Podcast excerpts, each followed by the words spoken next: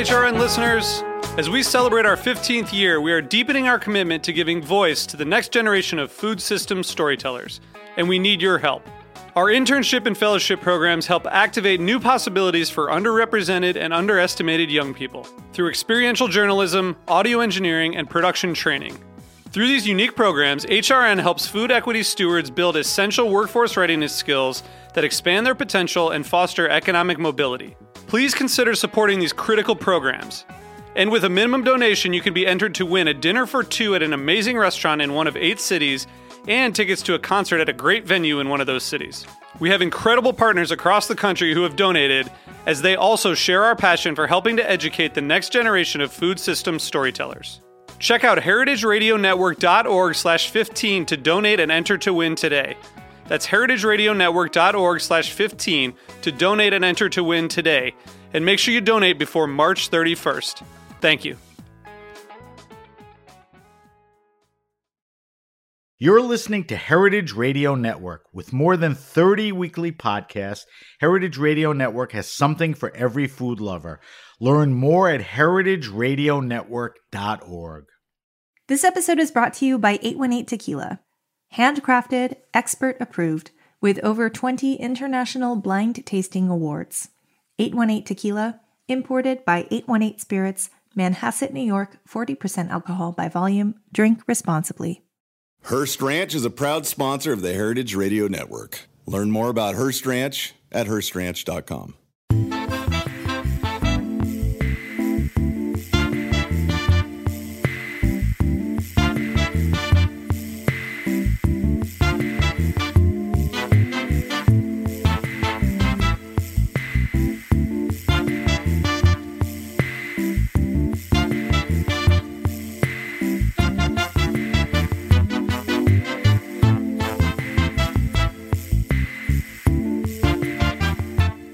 Hi, it's Sam. A few months ago, I moderated a panel at the Raw Wine Fair in New York titled Exploring the Natural Wines of Dalmatia. This region in coastal Croatia is producing some of the most interesting and delicious wines today.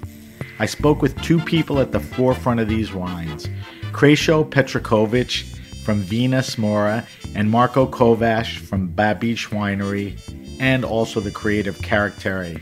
Give a listen to this special episode of The Grape Nation. You'll be compelled to try these wines.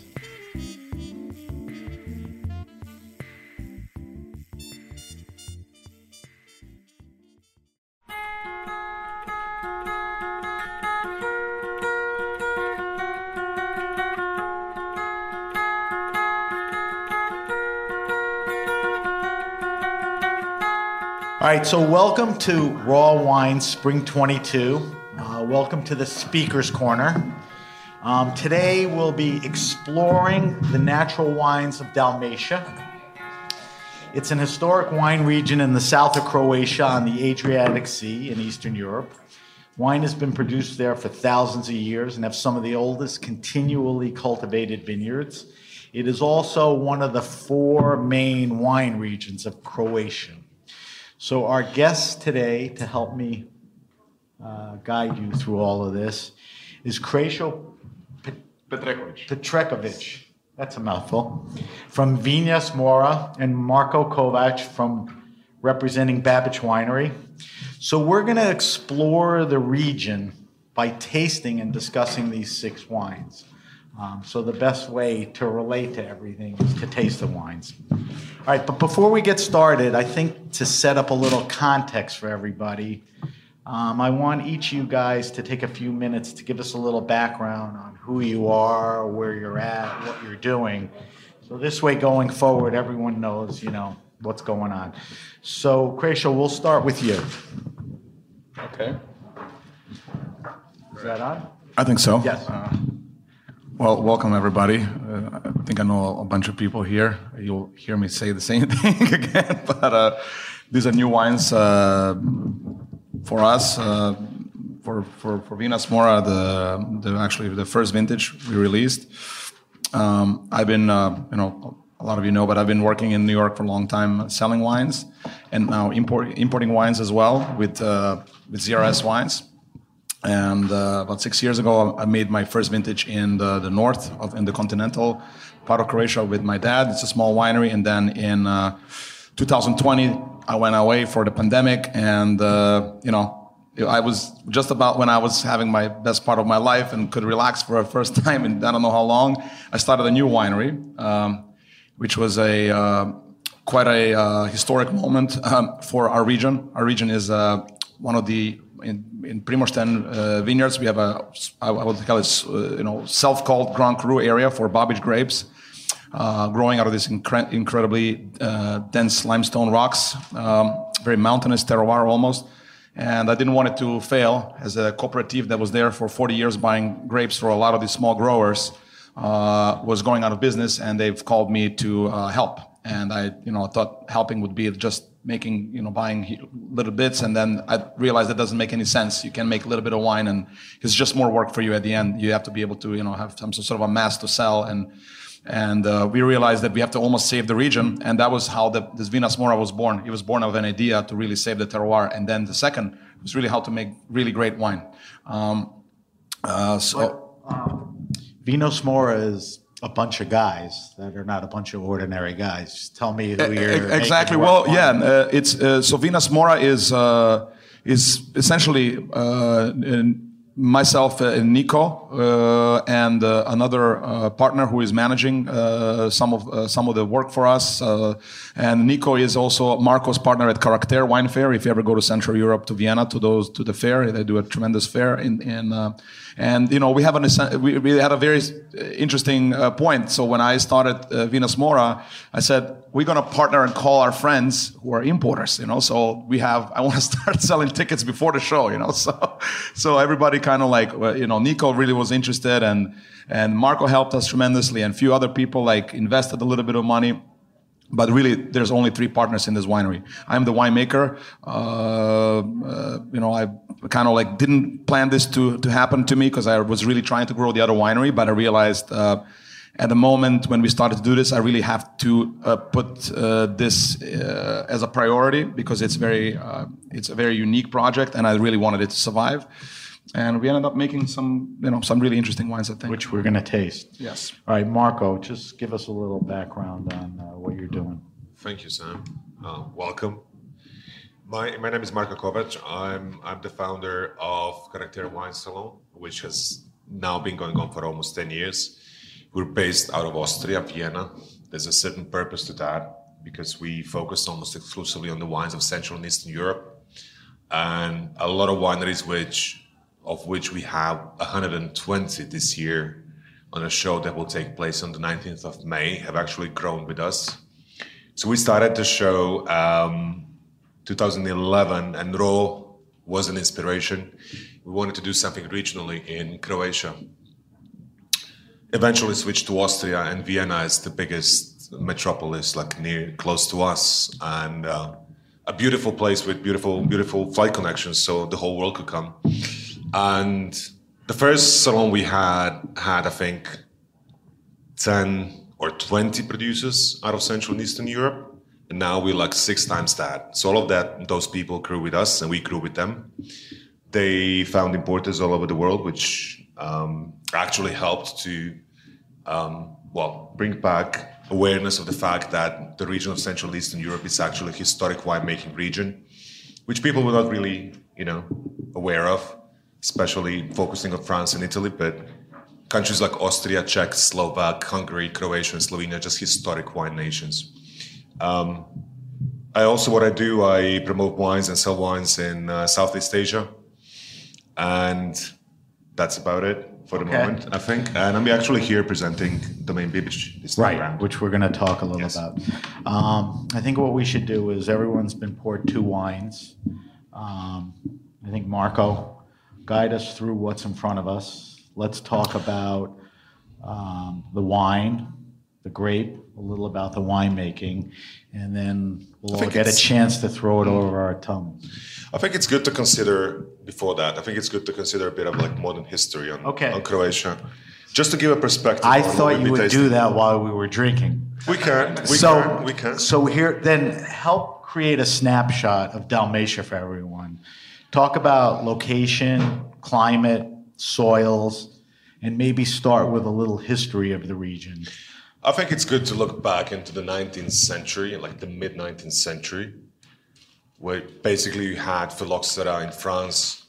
Um, Croatia didn't have it until 50 years later on, um, which meant that basically Croatia was the winemaking, a grow, grape growing region for France. At that point, people were exporting wines from Dalmatia, the region that we're will taste today, exporting the uh, the wines and the grapes to France and supplying the wines of France. Um, Croatia has what is now Croatia has a long history of wine growing, dating back before Christ, when you had uh, the Greeks making wine, and then you had um, the Romans making wine, and basically Croatian vineyards was supplying the Roman court. So that's the that's the brief history, which you know, again people are not aware of, but Croatia is very much a um, the old wine growing world. Domaine Bibich is actually located uh, together with Vinas Mora. Actually, the two wineries are very close, uh, like half an hour between apart from each other, and they're located in what is actually the heart of the wine growing region. What you have in uh, two glasses in front of you, um, on the on your left or the lighter color, you have a blend of five varietals, two of which are international. That's Chardonnay and Pinot Gris and then you have three local varieties, Maraština, Pošip, and Debit. And it's no chance that you have a blend. Following the Second World War, the industry decided that they were going to plant international grapes.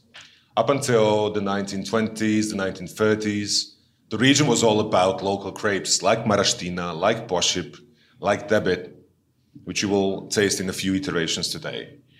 Following the Second World War, uh, and when the post-war industry became, you know, more cooperatives. They decided that it was better for the region to plant international varietals. So this wine kind of represents uh, two connections in history, like more modern history where you have international varietals, but then also the origins of what are truly Croatian grapes. Um, the winery, Bibich Winery, decided to keep both. They, of course, focus now on the local grapes as something which is unique to the region but they decided to keep uh, international varietals, which you also taste in the in the reds. Uh, the right one that you have on your hands is uh, wine called Žutina, which is a kind of a slang in Croatian. means It means yellow. This is a 90-day skin contact and a um, vinification between stainless and then bits of oak. Again, skin contact and a long skin contact like this of three months is something which is a very traditional winemaking process in, in Dalmatia, which you all maybe you best know of from the region of Friuli and produces like Prinčič or Radikon. But that's been the winemaking style of the whole, like the Adriatic, Adriatic coast and Mediterranean in general, where basically people did not really spend or have money to spend on chemicals. They just said, well, we might as well extract whatever is there from the skins and the grapes and just protect the wines with that. That's your second wine in the glass. All right, so Krešo, the the grapes are growing on what type of soils? Is it varied, region by region? Talk about the climate a little. Mm-hmm. You know, when you pick, I mean, because you're in a Mediterranean, you know, area. Do you pick later, earlier? Uh, well, yeah, it's it's it's very very different. So we have two, I mean, really really different uh, wine regions here with uh, with Bibich and and and uh, Vinas Mora. Uh, Vinas Mora uh, is very coastal. It's, it's uh, Vinas Mora means uh, wines from the sea in Croatia, which I really wanted to represent what we are surrounded with. Um, and it has a huge influence on the wines. Of, of, course, you have the influence of the sea in, in Bibich, but Bibich is much more inland. Uh, they are uh, 300 meters above sea level. Uh, there is a lot more fertile soil here. There is uh, also quite a bit cooler weather here. You, I was in leaving the domain in uh, last uh, January, and it was just absolutely like hailing and snowing, and it was insane. And then we drew to Vinas Mora, and it was warm, you know. So uh, very, very different. Uh, this region was known for, like I said, like producing like a lot of bulk wines in the in the in the old Yugoslavia. It had a, it had a big tradition also with local varietals.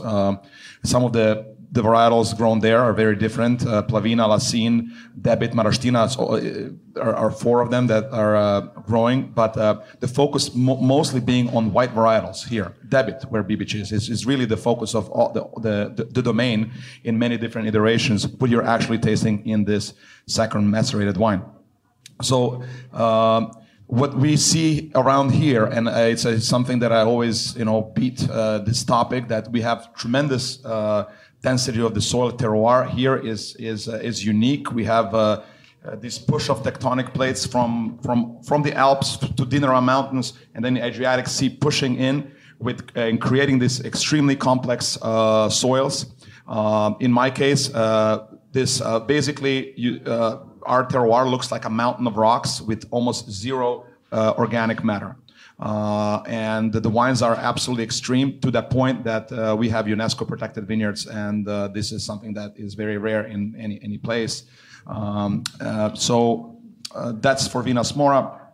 obviously, we produce many different terroirs. And this is the, the subject that I wanted to do. I wanted to produce single vineyard wines from these extreme locations. And Bibich has concept of producing wines uh, uh, blends from also different locations, but in a, in a, in a more of a blending style and etc. I don't know if that explains it, but. But the soils at Bibich, ah, the so, the, are they distinctly different? yes. You, you uh, talk about a lot of stone. Yes, so exactly. No so the, the stone uh, here, you don't see it. As I said earlier, I don't know if I was cl- clear. There is more, quite a bit more organic, fertile soil. There's more uh, there's more red clay base. Uh, there is a lot more soil here. The vines here are trained. Uh, they're not bush vines for, for most case. Um, and uh, it, it is limestone, uh, but crushed limestones. So much more what you see around in uh, it's, it's in general areas of the Mediterranean. Uh, still very poor soil. You have a natural lower yielding aspect in the in all of these wines. There's a it's also an ideal place to produce wines with uh, low intervention because there's a lot of wind.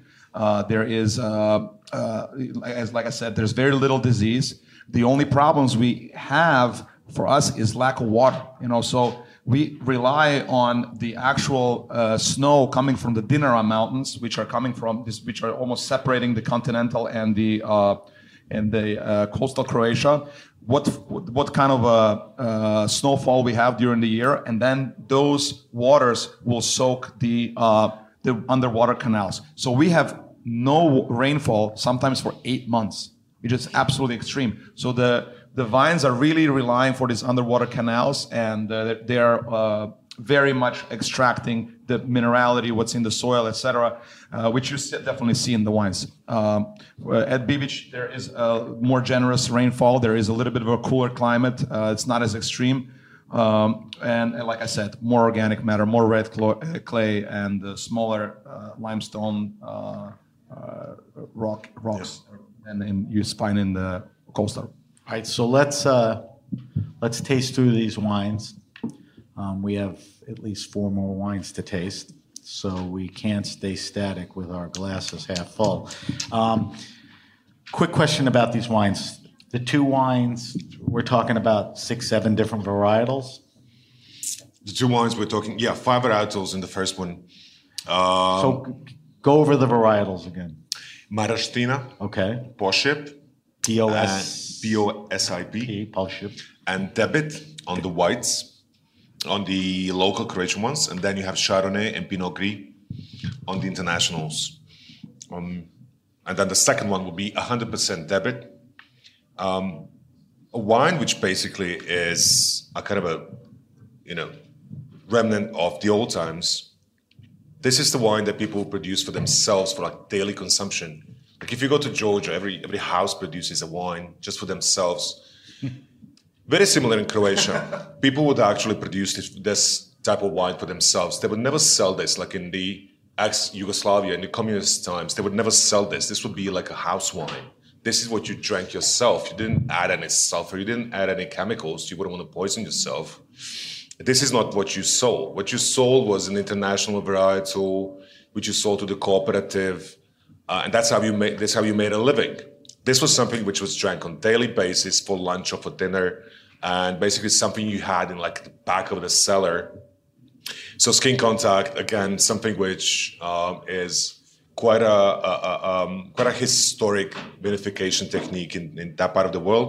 Um, and I think in this case, it kind of shows, like, beautifully shows the the characteristics of the Debit grape. To be honest. So yeah, just to mention, so Debit is a uh, iteration of like a Bombino grape, something that's similar in that in that world. Uh, uh, if you if you want to just relate it to something, um, Maraština is a iteration of Malvasia that is grown here. It's very small, thick-skinned grape with uh, lots of. It's almost like I call it the Cabernet of the of the whites for us. It's it's really it gives you this wonderful aromatics that you will find in some. Especially like in, in, the wine I have, it really kind of like it's a key element in the wine for me um, uh, because of this Mediterranean aspect of the of the of the perfume that it produces, uh, these aromatics. Uh, so just so you have a little. And Pošip, I don't even know. It's it's a strange strange grape with like low growing season that the alcohol uh, producing and high aromatics as as well. Um. So I have a question. So you guys are considered newer age winemakers, but working in an old historic region. We've poured two wines already, and we're talking about five or seven varietals. Are you bringing back varietals that either were not planted or unpopular because you see the potential, you know, or it wasn't as commercial? There was there was a moment in the in the salon that we did Karakterre um, a few years back, and Krešo, Nico, and I we spoke, and um, five years back, you wouldn't even you would find like two Croatian wineries at, at our event. Our event has kind of, kind of a strict criteria for um, for participation, and we said, well, we need to do something to uh, bring the whole country, you know, to its feet in terms of natural wines, because most wines produced were basically conventional um, high intervention wines, and we wanted to do something to um, actually encourage the whole, the whole, the whole country. There was a good deal of local grapes. Um, the whole trend of lo- you know growing local grapes uh, back then, five ten years ago, but then none of it was made in like natural style. So basically, didn't know what the grape was because if you if you add yeast, if you add this, if you add that, it kind of masks the whole thing. So we went around, and Krešo specifically uh, went around wineries which we saw as, as great potential and said, well, why don't you try this? Why don't you try that? Why don't you try lower intervention? This was, yeah, like a half a decade back. Uh, and basically, people understood that. And also looking at the salon that we do, also looking at Raw, they saw that there was a whole industry behind this. And there was marketing and, and commercial potential. And today growing local grapes is something that that's that's that's a given. Nobody grows Chardonnay or Cabernets anymore, um, and people are replanting uh, with new varietals like the ones you have in front of you. So it's it's a kind of an ongoing work, um, but there's a very kind of firm, Krešo, I would say, there's a very firm movement towards like replanting like local varietals, right? There, there is, but you know, like the, this is a sh- what's happening in Croatia. It's, it's just it's a shame. Like we have just a bunch of tourists coming there, drinking local wines uh, produced for for for them during the you know tourist season. So so I really I, I dread that because it's it's such a great place. We, like the wine potential is insane, and the Czechs and Slovaks have kicked our ass years ago. It's it's it's so I was put in this situation where In, said, in what way? well, they In- have. We, we were at a salon and uh, in uh, in Tabor in, in Czech Republic. They have 140 growers from Czechoslovakia. You know. We have five or six that we can present to you know to to to this market. So I truly helped from from finding people selling amazing wines, even from like the side of the road of bottles. I gave them a chance, pick them, make labels for them, and bring them here and show them to, to people uh, that that accepted them. And uh, we now are growing a, a substantial business with with uh, with uh, promoting these wines and, and giving these people a chance to go back to the land and you know not to go and, and go back to these villages. And there they see the future where nearly we have especially in my region we went from 200 hectares of one of the most iconic terroirs uh, to 20 you know? So uh, people are now looking at it like this guy just got here and all of a sudden like the wines are everywhere and you know and they're thinking like oh maybe i'm going to do it and you know and and they're calling me and saying oh this guy is going to compete with you. I, I open my doors for everybody. I really want people to come in and like be my competition and i want a force of these uh, wines around and i'm supporting it and importing it and uh, as well and uh, and and and um, I'm, I'm trying really to do my best uh, with my wines as well But is that is that happening? I mean, Oh, definitely. As years go by, we have we have we now import I don't know five six wineries. I make I help make wines in, in, in two three. I consult on other people. We we have wineries that make organic wines, but they don't know they don't have a market of how to sell those orga, you know the organic uh, grapes and produce them in a way that be acceptable uh, as a natural wine. They don't. They, they, I tell them, well, listen, you're doing everything right. Just put 10 milligrams of sulfur instead of 100. You know, it will be the same thing. Uh, the, the, the, the wine is that just because they don't know better? because th- they have an enologist that told them so. They- because Oh, okay. because you know my wines when I Bad take them advice. when I add them to when I go and, uh, to a national board, they say to me it's cloudy. Then you know I just go to the supermarket buy a cheap wine and and, and uh, pass the test. So you know they're afraid. They don't know. We have we have no export market, and we we actually created an export market.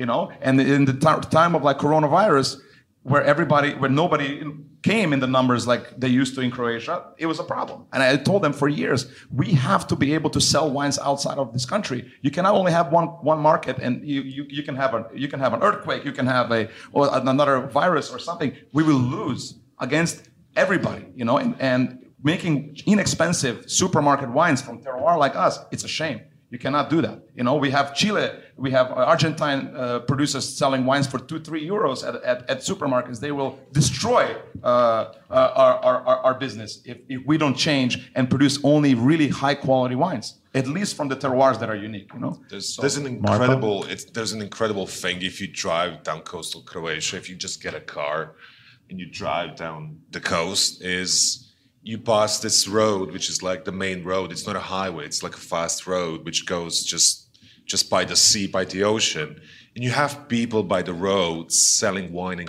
like plastic containers of like a liter or five liters that doesn't happen anywhere in the world I've traveled like almost all wine growing regions. It doesn't happen like ever. And this is what we wanted to tap into. These people making like really high quality wines, barely making a living selling to tourists who are not ready to pay more than $5, which is what you would pay for a high quality wine in Croatia from grapes from historic vineyards like Vinas Mora, like these guys. We will just, this was just sad. And we were like, okay, you know, you do, you, you're based in New York. I'm based out of Europe. We, we we have to do something. We actually went to this grower by the road, that grower by the road. Said, where do you buy grapes? You want to sell us grapes? Where do you buy grapes? Do you want to sell us grapes? And this is how these wines actually came to be. So basically, you're looking at like a parallel economy to X number of families in Croatia that these wines are supporting right now. All right, so let's finish up these two wines. Can we get started and um, pour the next two wines? While we're segueing and they're pouring, any questions on the wines? Is there any tasting questions or informational questions? All right, so tell me the next two wines that we're going to be pouring out. So either drink them or dump them in your discard cup. Okay, we go now. Yeah?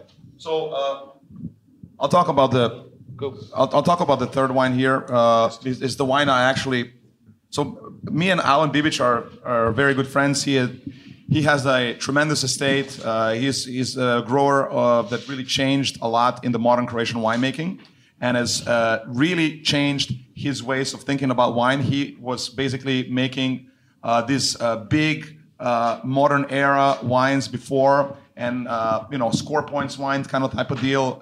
And he real he realized that was too much stress, and he realized he didn't want to be a part of that world. And about six years ago, I came into the cellar and I saw a drastic, drastic change in the wines. Um, and uh, he also has lost his market in Croatia because he doesn't make this primary fruit only, uh, you know, cold fermentation uh, uh, wines anymore. Also yeasted, he's stepped away and he lost his market. And he asked me like, you know, what, what should I do? And I said, let's go around the cellar, let's see what you have and maybe we can work on something. So a lot of these wines are coming at incredible value because they really are. He he priced them uh, differently in, in for his market there, and I pushed him. I said we should really sell these wines and start with a new new story. Uh, Opal is a wine that uh, I literally. Uh, he uh, is a specific character, sometimes hard to deal with. And I went to the cellar eight times to come up with an order because we have this, all these amazing wines sitting there. And I said, I don't know, like, where are the wines? I need to see the bottles that we finalized. And at some point, uh, I just took the pipette and I went around the cellar and I blended this wine. Uh, and it's a blend of white and red. It's something that I do in my in my winery. I said I'll do something what I have uh, what I have uh, at, at, my at my estate just for fun, and we'll see how it goes. It ended up being great, and we bottled it, and uh, it's basically the, the kind of like the base of you see uh, in Alante, uh, which are the Debit Maraština. There's a little bit of uh, Muscat, the Alexandria here, and there is Plavina, which is a local varietal here. So just a nice little uh, nice little kind of like co not co-ferment but co-blend. so, right. Yeah. Is this is this the first vintage of the opal that you've made? You've this is the first. This is the first vintage we've done, and uh, and you will continue to make it. I gather I, I, I, the yeah, blend would yeah, vary. Yes, yes, year. yes, yes, yes, exactly. But it's it's a it's a style of wine that has been always present in this area. Uh, all right. So what's let's get a second wine in everyone's glasses. What's the next wine we should have in front of everyone? The second one is a variety called Plavina, another local grape. And up to like five years back, it was just a grape that was like not on anyone's radar, used basically for blends and just for quantity, to be honest. Um, another grape that was um, like a tier two, a tier three grape, even in in in, in ex Yugoslavia basically you wanted to produce en masse and sell to the cooperative. Uh, and then what you wanted to do was get uh, the grapes like as um, late harvested as possible. The content of alcohol would drive the price you would get. And um, the grape almost got forgotten. People used to like replant. Such a shame. A beautifully like thin-skinned uh, grape, beautifully light blue, uh, Plavina means like means blue in Croatian slang, so hence the the color of the uh, of the skins.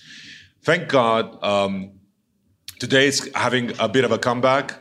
Um, the way that Domain Bibich does it is very different from anyone else. It's not burdened by oak. It's not burdened by being too late harvested. And again, you're getting like I think a beautifully textural uh, lightly structured wine. Some people kind of compare it to a bit more sudden Pinot Noir. I think it has a unique character, uh, character of its own, and just a beautifully light and textural wine. It, which grape is the grape that genetically ties to Zinfandel? That's a that's a different grape called Plavac Mali. Okay, Plavac that's a different one. Yeah, my bad. Just want to make sure. Um, all right, so that's the Plavina, and we discussed the Opal. Um, does everyone have it in front of them? We're all poured out. Again, quite a unique. I'm just tasting it now. Quite a unique um, expression of the grape. You wouldn't really find, Chris. I don't think you find such a beautiful expression of this grape in any other winery in Croatia. Just oh, a, they, have, they, they, really have the terroir for it. It's, it's yeah. a place that uh, this is this is the really the, the story of the of, of, of this area and Alen has a tremendous vineyards uh, definitely of, of these varietals.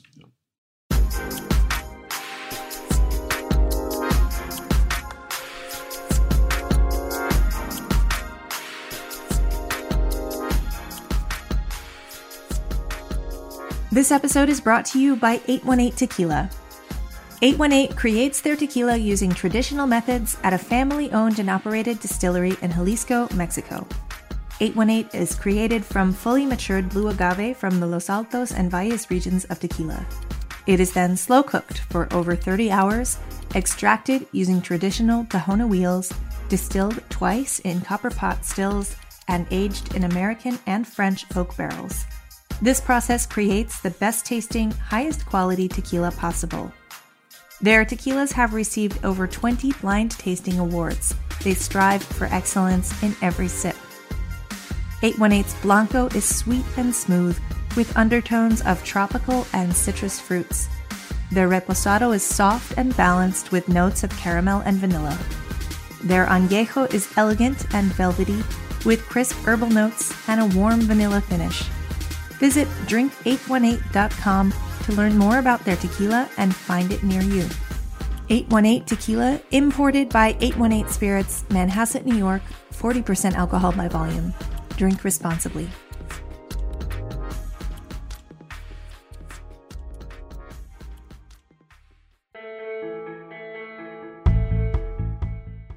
Hearst Ranch is a proud sponsor of the Heritage Radio Network. The Hearst family has been raising cattle on the rich, sustainable native grasslands of California's Central Coast for over 150 years.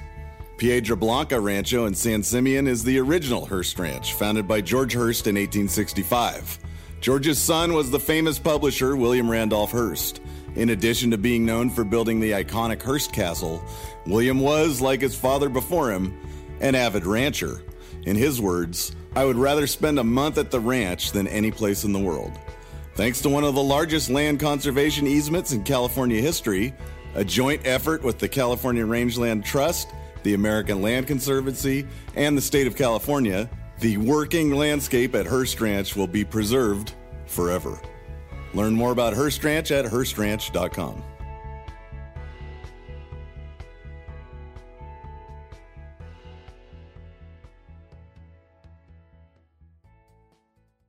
So let, let's talk about vineyards. Um, let's talk about the vineyards, farming practices. You know, we talked about it a little, but we discussed the fact that the region is steeped deeply in history, you know, back to before Christ, Romans, and all that.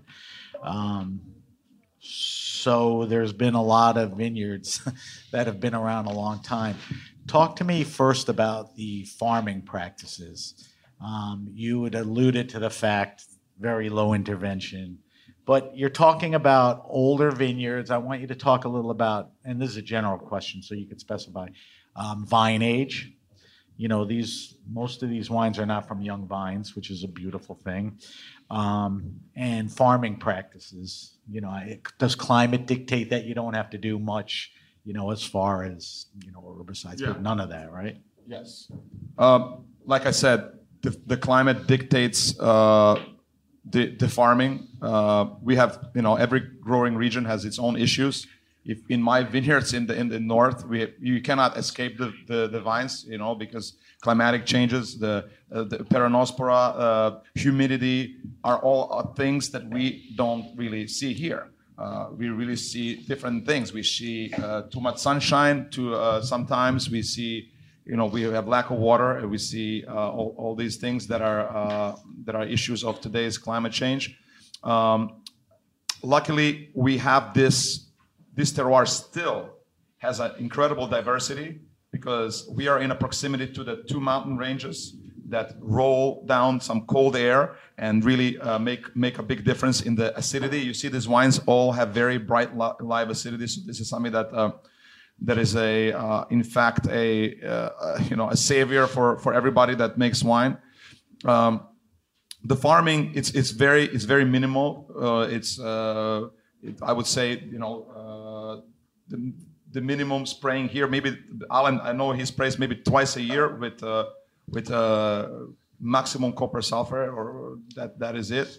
Uh, there's really not much need. Sometimes uh, not even one time, depending on the vintage. Um, and for us, it's really an issue, know, spraying in, on, on the grapes with uh, with a lots of in a, in a very warm place. In a it, it the sulfur component definitely dehydrates a lot of this uh, a, a lot of the grapes, and it doesn't really perform well. It's also like when you can not spray when you when you can spray the almost nothing or nothing, it's ideal for us because it's really uh, dries down the soil even more. Yeah, so uh, that's in my experience what I see. I see people that are spraying; they're really their their soils are very very dry. You know, and uh, and in, in a place like this, this is a huge issue. So uh, we're trying to work with at, le- at least of, uh, you know some sort of a uh, more alive soil as, as much possible. Um, I don't know if that explains. No, it does. What about picking the grapes? Everything is hand farmed. Is it hand farmed because Y- that's yes. the best way to do it, or you can't and don't want to put There's- there's- machinery in there? There is everything is uh, farmed by uh, everything is farmed by hand. Uh, I mean, picked by by hand. This these vineyards, I will show you. I will take. I'll pass my phone around. You will see these vineyards here. This is extreme.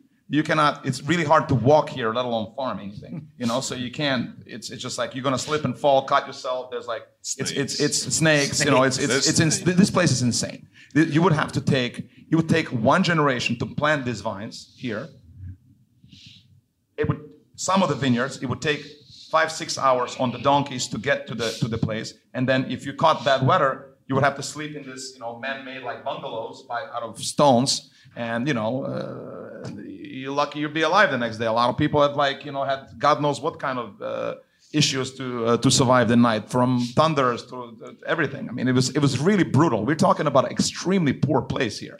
We especially my terroir. This until 1963 we had no electricity. You know, like my stepdad grew up with with with, with no electricity and water at some points when he was there. It was uh, people only you were you could the only uh, source of uh, food was fish. That's it. You know, so if you go to the people there, we all find it charming that all these amazing seafood restaurants, but nobody wants to eat fish there. You know, like we all eat meat. You know, we all eat like lamb on the spit. If you have somebody's birthday, that's it. You know, you call somebody for a beautiful large branzino, no one's coming. You know, so. Uh, uh, Tourists. Tourists are coming. That's it. but everybody that grew up there grew up very, very poor, and the only way of how to the survival was growing grapes and uh, selling these grapes to uh, to actually other markets in barrels, um, uh, and uh, it was it, it was a very important uh, growing region, but uh, the prices were never there to support the effort of what what had to be done in order for this to survive. So that's why we went from uh, 200 hectares to 20 hectares soon as the tourism has started. As soon as we connected the roads, as soon as the electricity came, it was over, and everybody started planting olive olive trees instead of vines because it's much easier to go to the olives than to, to the wines. So, uh, and also the lack of no, knowledge how to produce good wines, the lack of cellar techniques, the lack of I want to talk. I want to talk about that. You know, we talked a little about farming. We also talked about vine age. Um, has there been plantings in the last, you know, three, five, 10, 15 years just to get some of the varietals that you want in there? Or you're basically bringing back errant vineyards and, you know, not, not with not with Bibich actually, uh, because he had quite a few different plantations. The first one, well, the actual the second one you have, this was like a this is a fifty year old vineyard, and then the rest ranges from like twenty five to thirty five years. So you really see like a very mature, uh, possibly the best age, uh, the best age vineyard. Um, and as Krešo said, I mean, uh, growing grapes was uh, a means to survival. Uh, it was a means to feed the family. These people like looking at 30 40 years back they were by no means like wine growers with like a world perspective. They didn't have like phones and stuff. They they grew grapes because it was just one of the farming things they did. So they were even not specifically wine growers they had animals they grew vegetables. So this is what we're looking at. I mean also the the in, in most cases well in a lot of cases especially with Krešo's wines which we'll taste later so i didn't want to get in much into that they built like small claws uh, which today you know very famed in france but in in where Krešo farms claws were actually a way just to protect just a natural way to protect grapes and people were self-taught or life taught them or nature taught them what to do and this is what they did. Like literally, they had no contact with. If there was a vineyard in land, they had no contact with, uh, like the major city. So they needed to get on a well donkey or cart or something or whatever. Um, so yeah, I mean, a lot of these vineyards just they have like a few decades on them, uh, and I think it shows in the wines definitely. Um, let's talk about winemaking and cellar practices. Um, it would seem obvious to me that if you're low intervention in the fields, that you're going to carry that um, into the cellar. So, talk to me about winemaking cellar practices. But let's talk about you know vessels that you're fermenting in, aging in. Um, you know, this would point towards indigenous yeasts. Um, I mean, there's a there's like a pre Second World War thing and then a, and a post Second World War situation where um, a lot of grapes, local grapes, were pulled out following Second World War, and then internationals were planted. This kind of kind of syncs with what happened in the world in a way, where you had the uh, the rise of the, the chemical industry and the rise of the enologist and whatever. Um, so basically, you had a change of practices towards a more modern winemaking. Um, uh, in the the 70s and the 80s and the 90s. Um, Yeah. gen-. Yeah. Yeah. Well, we we're about to change that. So, so, so, yeah, we don't. Why? Uh, you know, it's it's just like obviously, wine is we we we promote organic farming and all of these things because it's better. You make better wine from it, and with native yeast, you make better wine whether it's selected yeast. That's period. We don't, I, don't- you know, if we if it was the other way, uh, we probably wouldn't be sitting here. You know, we wouldn't have this festival. So uh, you know, for us is a uh, obviously I don't want to talk about like minimum intervention, intervention. I want to talk about really what we need to do to make good wine. Uh, Well, let's talk about that. Yeah. I mean, these are highly macerated grapes, most of them. please, right? Lisa. I want to ask, can I reframe the question a little bit? Yeah. So I think what you're really trying to do is, is use your grape. If I'm, if I'm mistaken, correct me.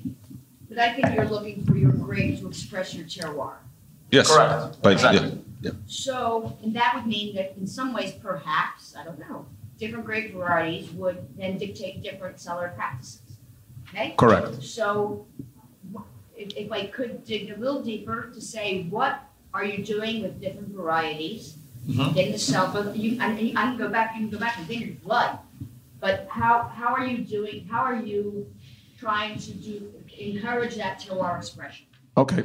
So Length yes. of maceration. Yes. I mean, all. all- Um, uh, well, uh, I'll, I'll- I'll tell you in my case, okay? Because uh, I come from these very unique vineyards, and I think it's our, our grape, which is called Babic, it is the main focus of what we do. We do single vineyard expressions. I basically uh, wanted to make uh, an expression of this grape, just like you do in Burgundy, just like you do everywhere else, to really show terroir and to almost just to minimize any kind of uh, techniques on it. Um, uh, it's overly the, the wine in today's climate. I believe they're overly macerated, overly worked, and they really. When I think of red wine, I think I think of red wine as I think of white wine. Uh, a lot of, and for, for me, the problem with let- let's say a lot of orange wines, they are too macerated. You start losing terroir. It's the same thing with red. You know, so I think of every vintage is different, but I really dialed back the macerations on Babic grape, which is a almost kind of much more like Pinot Noir than is Zinfandel. High acidity, beautiful aromatics, uh, that all was lost in most cases. So I knew that, you know, with just being going around the cellar for the last 20 years, I knew that that was that needed to be done. And it really hit the spot. It really started to sing. The, the wine expressed itself. You started, everybody talks to me, comes to me and says, Oh, the terroir, the rocks, and all these things. It really less is more with what I try to do. I'm not trying to make light wines because it's a trend. I'm trying to make wines that really need to be done in order to express the grape. And most importantly, this terroir that is very unique. We need to be able to express the salinity in the wines, and uh, that is the primary focus. You will see the vineyards after. But I have a, a wine that is also a different. Uh, uh, subject that comes from flatlands, and here I do a co-fermentation with white and red. So it is a continuous fermentation between one and four days because I really wanted to also have something that is light on its feet and. Uh, I believe the whites here are more powerful than the, than the reds, and they're they they uh, uh, uh, the, the, this kind of a mix of macerations really gives it a diversity in the wine. It really it's an evolving process, and I it's it's also an experiment, uh, but it, it really proves to be working. You know, uh, sometimes you are we are you are held up because of issues in the cellars. You have to fight your way, but there's always an idea. What we tried to really express this year was these single vineyards vinifying everything in the same way. There's effort, actually the same élevage for each wine, and it was a tremendous difference what we got. So we had a tradition of this uh, area of the, where people knew that some grapes were coming from this part and they would be more expensive than the others. They all knew that they never had to. They, they never had names for it. in all these places. So I was. I when I when I started to do this, I said I'm going to make my own terroir. I'm just gonna, you know, we don't have an AOC. You know what? I'll make it. and I'll call this that, I'll call this that, and I'll call this that, and we'll make wines from only these parcels, and we sold, and we'll sell them around the world and see what what it says. We were sold out in four months, gone. All right, so let's.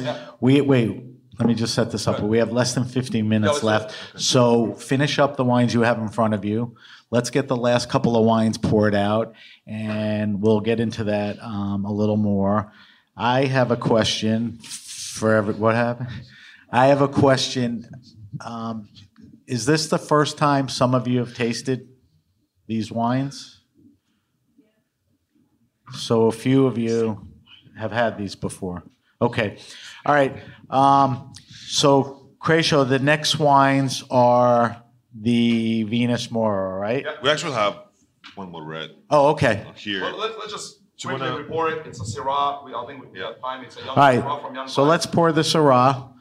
Uh, let's discuss that. Syrah and do this. Let's discuss that, and then towards the end, we'll empty out one glass and we'll uh, talk about the uh, last wine. So, Syrah. I mean- not one, not one of the typical grapes that we've been talking about. Yeah, but not- set it up for this. not one of the typical grapes, but I mean, I don't, I don't want to uh, take too much time on this. Uh, it's one of those grapes that was, yeah, planted after the Second World War. Uh, actually, what an amazing idea! It grows beautifully in the uh, coast in coastal Croatia, um, which basically is just pure Mediterranean, high temperatures, a lot of garrigue, a kind of a you know, I don't know. I, I I had a French uh, lady coming to the table today saying she was she never tasted a Syrah like this. Uh, we have another one if you want to come and taste at the table. That was that was you.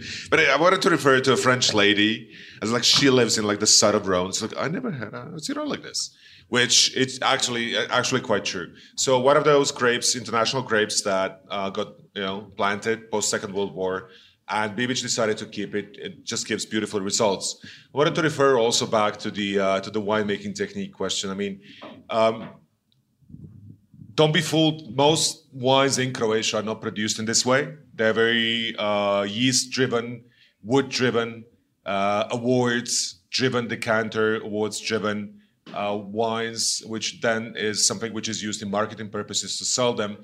People don't really still understand the marketing point and the sustainability of just growing beautiful grapes in what is an amazingly beautiful terroir that doesn't need to be burdened by all the winemaking practices. There's just no need for that. Sadly, the enologist kind of consultant industry is quite strong in Croatia, even uh, in international presence. Uh, but you know, people like Croatia, we're, we're working on, on on changing that. There's no need. The terroir is so beautiful that you can literally do very little and express uh, what is grown beautifully there.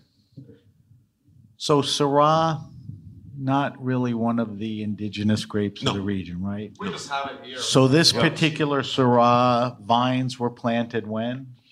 Uh, this is a 35 year old. Okay, so they, they have yes. some good vine age. Yes, there are some solid wine age, uh, and honestly, I think they will. This will be a good continuation into into Croatia's grapes and into Croatia's wines. I think it's going to be a good uh, good thing.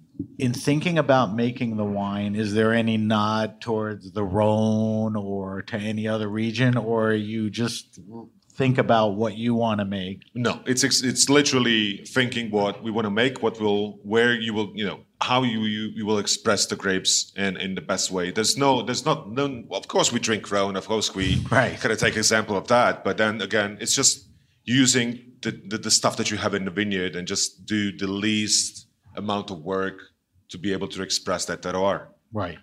Um, and Krešo, the other wine that we're pouring,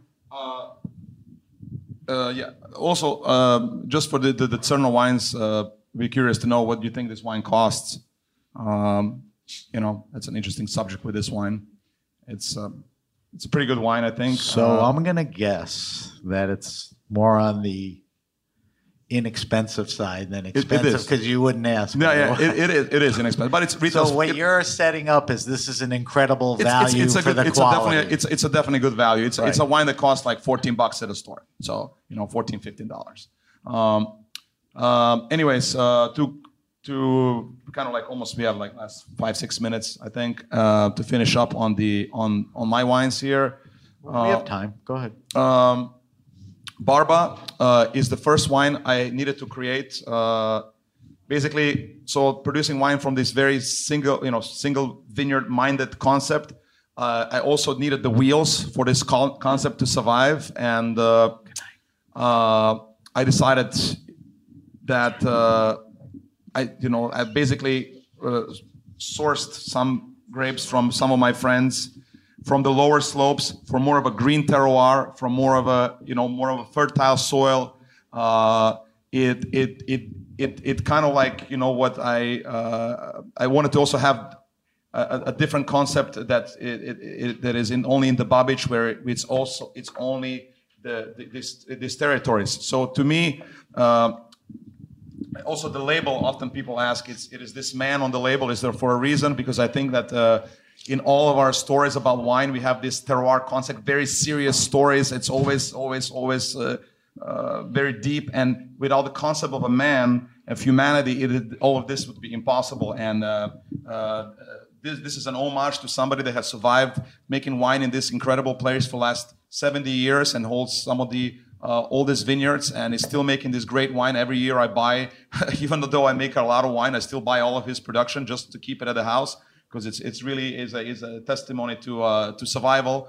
Um, and uh, he deserves to be on the bottle because of that. But it really is a one of these dimensions of, of the terroir is also human, and it's very important to, uh, to, to, to, uh, to take that aspect. Um, this is okay.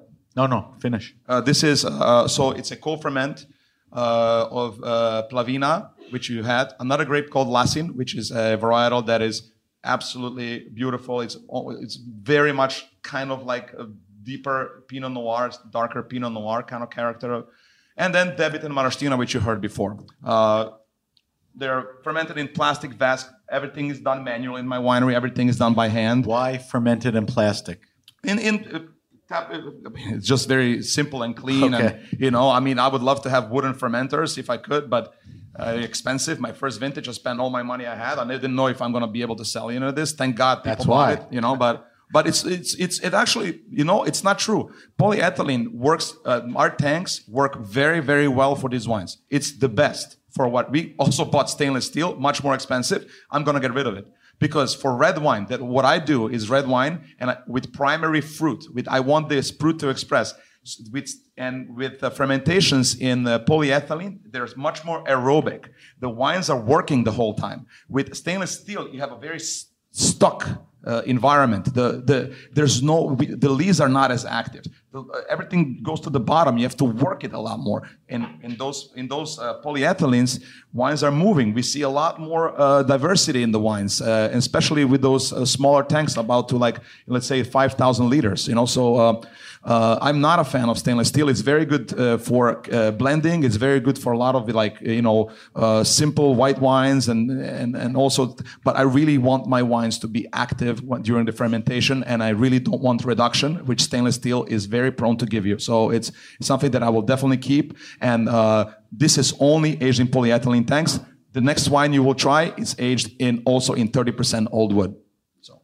Wait, did we pour the? No, Okay, so we have one wine left. So this is the. So make room for this wine, please.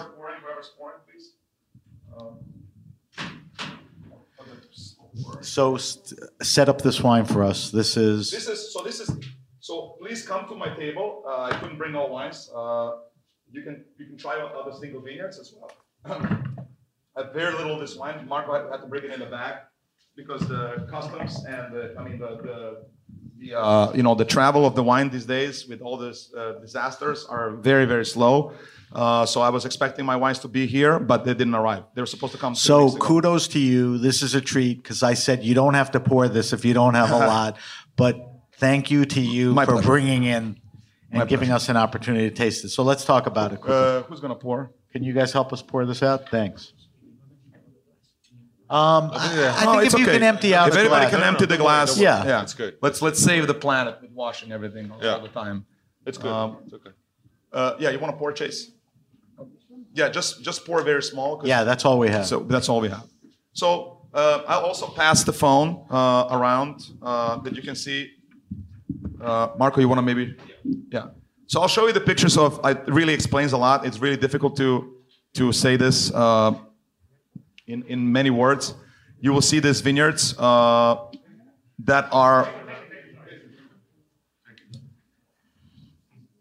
You will see these vineyards that I spoke about here. Um, so basically, this is the Kamen line.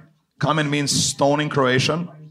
Uh, it is a wine uh, that that comes. This is a basically a, a single terroir wine. It comes from the higher altitude, about 200 meters above sea level, surrounded uh, uh, by by sea. Uh, it is coming from average age of wines about 80, uh, and it is more of a f- west-facing uh, vineyards. Here, there's about four to five Celsius degrees difference. What you see on the bottom of the of the uh, where my winery is located. So uh, wines here are a little bit deeper. Uh, they are very mineral driven. Uh, they are very low yielding. Um, it's it's to me this is liquid stone. It's my definition of what what this is. It's it's a extremely poor soil, um, and uh, the expression here, uh, like I said, in all the wines are the same of of, of élevage. That I I really want them to just be different of the of uh, and show themselves. Uh, I really don't change anything. Uh, there is 30% of old wood that goes into uh, uh, for only only three months. I only keep it for a little part of micro oxidation. It brings the dimension. Uh, and uh, the rest is polyethylene tank. Macerations are about four days. Uh, the sulfur is added just a little bit at the beginning. I really don't want any Brett in my wines, so and a very very low amount. It's a we cleared up. I went to the to the to the the institute and they looked at me. I'd never seen something like this. So it's like the, the it's it showed as zero. They said I, if the lady drank the wine when I brought it from the from those capsules, and you, they usually get poison. She said, "I must try this." she drank my samples. It was crazy. Um, so uh, and then a little bit of sulfur just uh, before the bottling, basically at bottling. So we are looking at maybe like 15 milligrams total sulfur and um, in this wine. Even less. What's that? Even Yes, go less. ahead. Pressure, is it something that they used to do, blending white on the on red over there? Uh, it used to be done. It used to be. Uh, where- it used to be done not where I'm from because they didn't have any white here. So we are basically this uh, Vinas uh, Vinas Mora is based on these Babic grapes, and it was true. that We didn't have the terroir uh, name for it. They- We didn't have an appellation for it, but it was known as in the history to only plant Babic in these rocky soils. So nobody, there's no other varietal that performs even close as good as to this. So Babic is a varietal that is also not a very good varietal. It's not high quality. It's not like a Cabernet that uh, it's, it, it gives you a high yielding, uh, uh, uh, uh, high yield. Uh, It, it really needs to be uh, pulled back a lot in order to uh, achieve quality. And here in these soils, it's an ideal combination. I always say the old people, the elders, really knew best what they were doing, and it's and anybody that made a, a difference in the vineyards and with growing. Uh, the modern uh, knowledge is the modern growers came and the agriculturists they ruined everything they've done and everybody was you have to listen to the old people so only those vineyards that are planted in those systems one meter point 20 centimeters exactly one from another is the only way how to work here everything else is stressing the vines and stressing the soil and uh, this is truly that technique only here what you see in this wine Krešo, if you remember, uh, just I just remembered something. You remember we read a book, that big encyclopedia of grapes by a French author, and I can't remember the name, but it was like all the grapes of the world. It's like really well written in French, and he said, "Well, Babic, very mediocre grape, very mediocre wines," which. I mean, you can taste what you have in the glass, but I guess that was a consequence of him actually tasting uh, you know, modern Babic grapes and how they how they are grown modernly, but like consulted by enologist Right. Standards, point. which is contrary to He's what tasting a different wine made Exactly. differently. He's- he's tasting Grown the wines- differently, made differently. coming from a fertile soil, nothing to do with this. Nobody, you know, you here, here you would have to know somebody, and you would have to go to someone's house to taste the real deal. You know, and uh, nobody has done this uh, Right. on a scale like we did, and uh, it was very difficult to find But something. credit to you guys. That's what's happening there now. and I think exciting things ahead. We have to wrap up because we're at the end, but I wanted to ask you a couple of quick questions. We talked about Dalmatia being a Mediterranean client climate. You talked about how the locals don't eat much fish or whatever. But let's talk about these wines because hopefully from this, people will go out and seek these wines. Let's just talk quickly about food pairings. Um, it's a very general question, but you know we can relate to particular wines. Um, uh, the, the, the, the pairings are uh, people eat people eat like uh, people eat the uh, I would say grilled fish with this kind of uh, wines, the red wines. They don't have any whites. Uh, I would say some some of the uh, you know grilled meats and stuff like that. Yeah, very simple. Uh, very, very simple cuisine, you know. So Marko, I'd say, I mean, um, talking from a perspective of working in Asia for uh, for like four to five years. good with Asian food. It could like skin contact ha- here. You could Right, go well it with Asian food. You you can do that. Also with you know pork, you can do that. But about that, you can go with spicy food. I think that could actually work really well. Opal here too.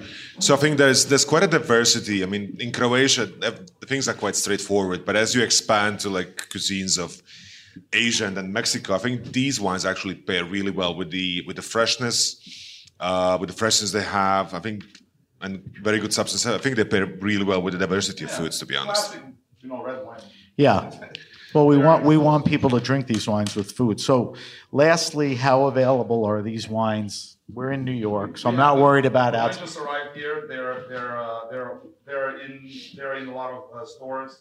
We have them in uh, in I would say major you know retailers. Uh, the single vineyard wines are not yet for me. They Okay. just didn't arrive yet. But if anybody wants to come to the table, you can taste them, and I think people will buy them. So they'll The. These wines are imported by Zev Rovine. yes. all of So. Zev has a very good network of distribution in Yeah, New yeah, yeah. York. So if we're talking New York, if you seek these wines out, what about if people want more information? Are there any websites or any particular Our place to website go? has it. Website, Okay. Yes, website will have it. Uh, I think that there's also a good point in terms of sales globally. Um, if, if you you've traveled a lot, and I don't think you've seen much of Croatian wines on the wine lists, and that's basically because they've been produced in a very commercial style. Um, but you'll see these wines on the list now as something which is more like food pairing oriented and just just a pure expression of the grape, not oak burden.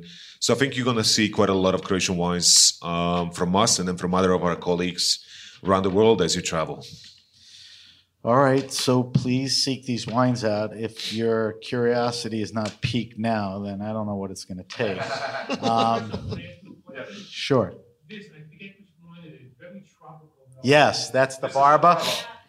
I was going to point that out. It's unlike any of the other wines. It's, it's aromatics from the white. It's really is a it's I mean tropical. I call it Mediterranean. It's the herbs and, and the garlic that you find. It truly is a postcard of the Mediterranean. I call it. You know, it's something that comes from mainly the white part of the grapes, especially for this Maraština varietal, which is a strain of Malvasia.